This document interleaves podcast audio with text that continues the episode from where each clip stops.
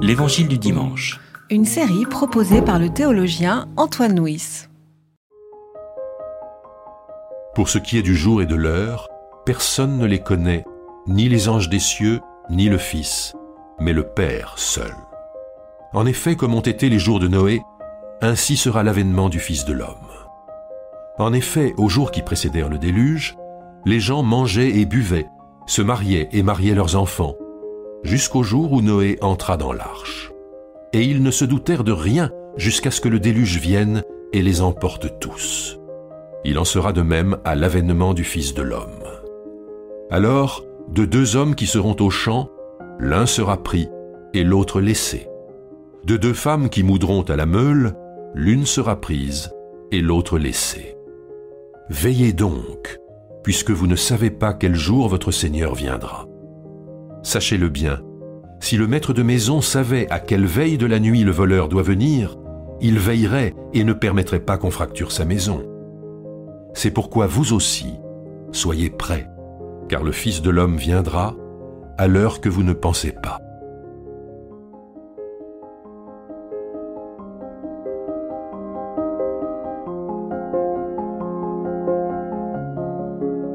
Nous sommes aujourd'hui le premier dimanche de l'Avent et euh, traditionnellement dans le lectionnaire, euh, l'année liturgique commence par euh, l'Avent, par ce temps où nous sommes appelés à, à attendre. Nous sommes appelés à, à nous tenir prêts. Et dans le découpage de notre texte, euh, de façon assez curieuse, euh, le, notre texte commence par la préposition « en effet ». « En effet », il en sera comme deux jours de Noé. Mais en effet, ça euh, rattache avec ce qui précède. Et alors, je crois qu'il faut intégrer le verset qui précède dans euh, notre péricope, lequel verset dit « Pour ce qui est du jour et de l'heure, personne ne les connaît, ni les anges des cieux, ni le Fils, mais le Père seul. »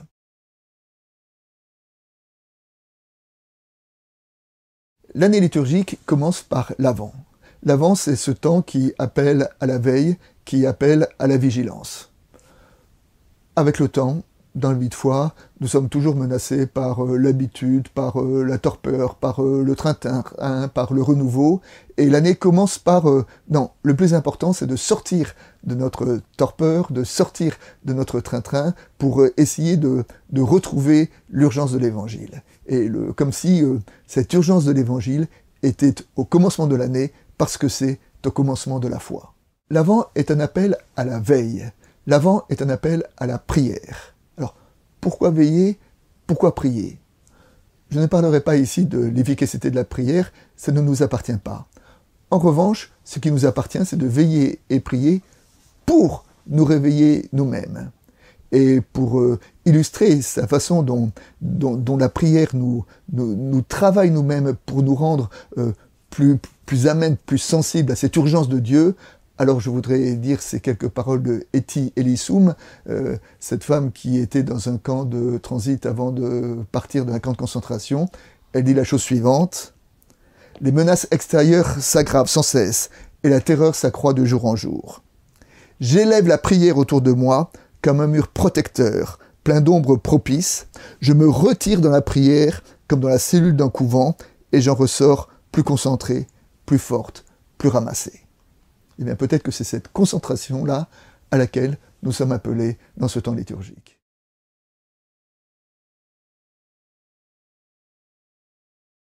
Le texte nous dit « Il en sera comme au temps de Noé ». Au temps de Noé, euh, les gens n'ont rien vu venir lorsque le déluge est tombé sur eux.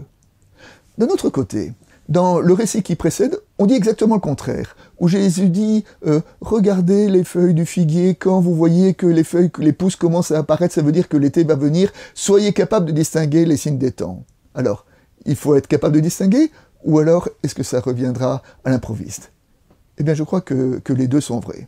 Les deux sont vrais, c'est que à la fois, nous savons que ça va arriver bientôt, mais nous ne savons pas quand ça va s'effondrer. On pourrait presque appliquer ce principe aujourd'hui, par exemple, à la question du réchauffement climatique. Nous savons que, que notre planète va mal, mais nous ne savons pas quand elle va s'effondrer. En, on appelle ça, en économie, il y a quelque chose qu'on appelle l'effet ketchup. L'effet ketchup, c'est que vous prenez une bouteille de ketchup en verre, vous la retournez, vous tapez dessus, et rien ne se passe. Et puis tout à coup, vous donnez une tape supplémentaire, et toute la bouteille s'écoule dans votre, dans votre assiette. Eh bien voilà, on ne sait pas quand ça va arriver, mais à la fois, nous devons être attentifs, car ça va arriver. Parole de l'Évangile. De deux hommes qui seront au champ, l'un sera pris, l'autre pas. De deux femmes qui seront au moulin, l'une sera pris, l'autre pas. Alors cette, euh, ce tri a quelque chose qui peut être un petit peu éprouvant, mais il me semble que ce qui est dit là derrière, c'est nous devons être prêts. Dans, dans la tradition de, de l'Église, il y a ce qu'on appelle euh, la méditatio mortis. Alors la, médita la méditation de la mort, hein. C'est l'idée, nous devons méditer à notre propre fin pour mettre de l'urgence dans euh, notre quotidien. Mais il me, il me semble que c'est exactement ce que disent ces versets. Ces versets ne nous parlent pas d'un tri que nous devons redouter. Elle nous dit, euh, si c'est aujourd'hui que ça se passe, est-ce que tu seras prêt ou est-ce que tu ne seras pas prêt? Donc là encore, c'est une autre façon de nous appeler à la vigilance et à injecter de l'urgence dans le quotidien de notre existence.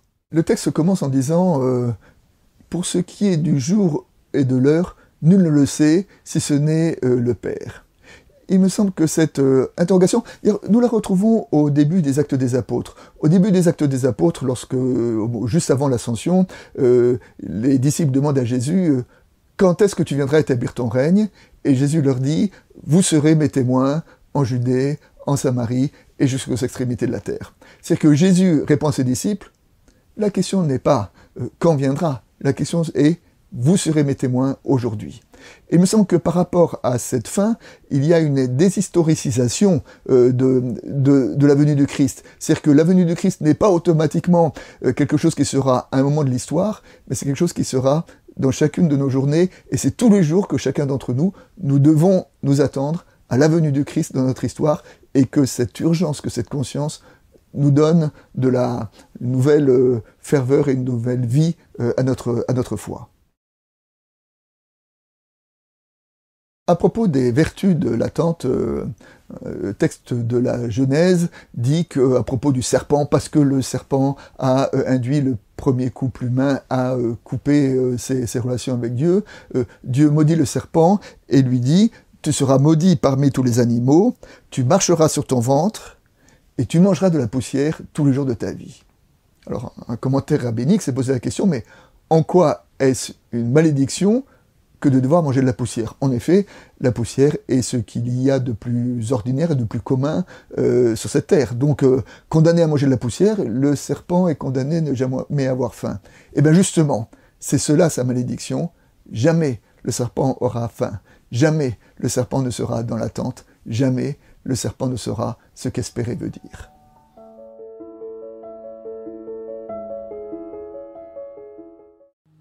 C'était L'Évangile du dimanche, une série de regards protestants, enregistrée par Antoine Nouis. Voix off, Dominique Fano Renaudin.